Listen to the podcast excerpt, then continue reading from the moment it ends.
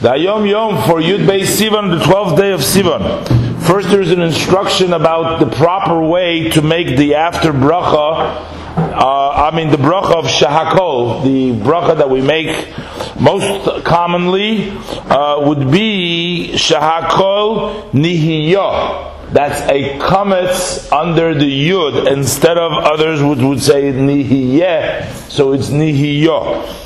Now he brings down from my father, this is the previous Rebbe, quoting the previous Rebbe, saying that my father writes in one of his letters that one should uh, love bikoides, meaning when other people are uh, trying to uh, you know, question, figure out and help criti- crit- criticism or positive criticism, because that will raise you to the proper height so that you can reach the highest level.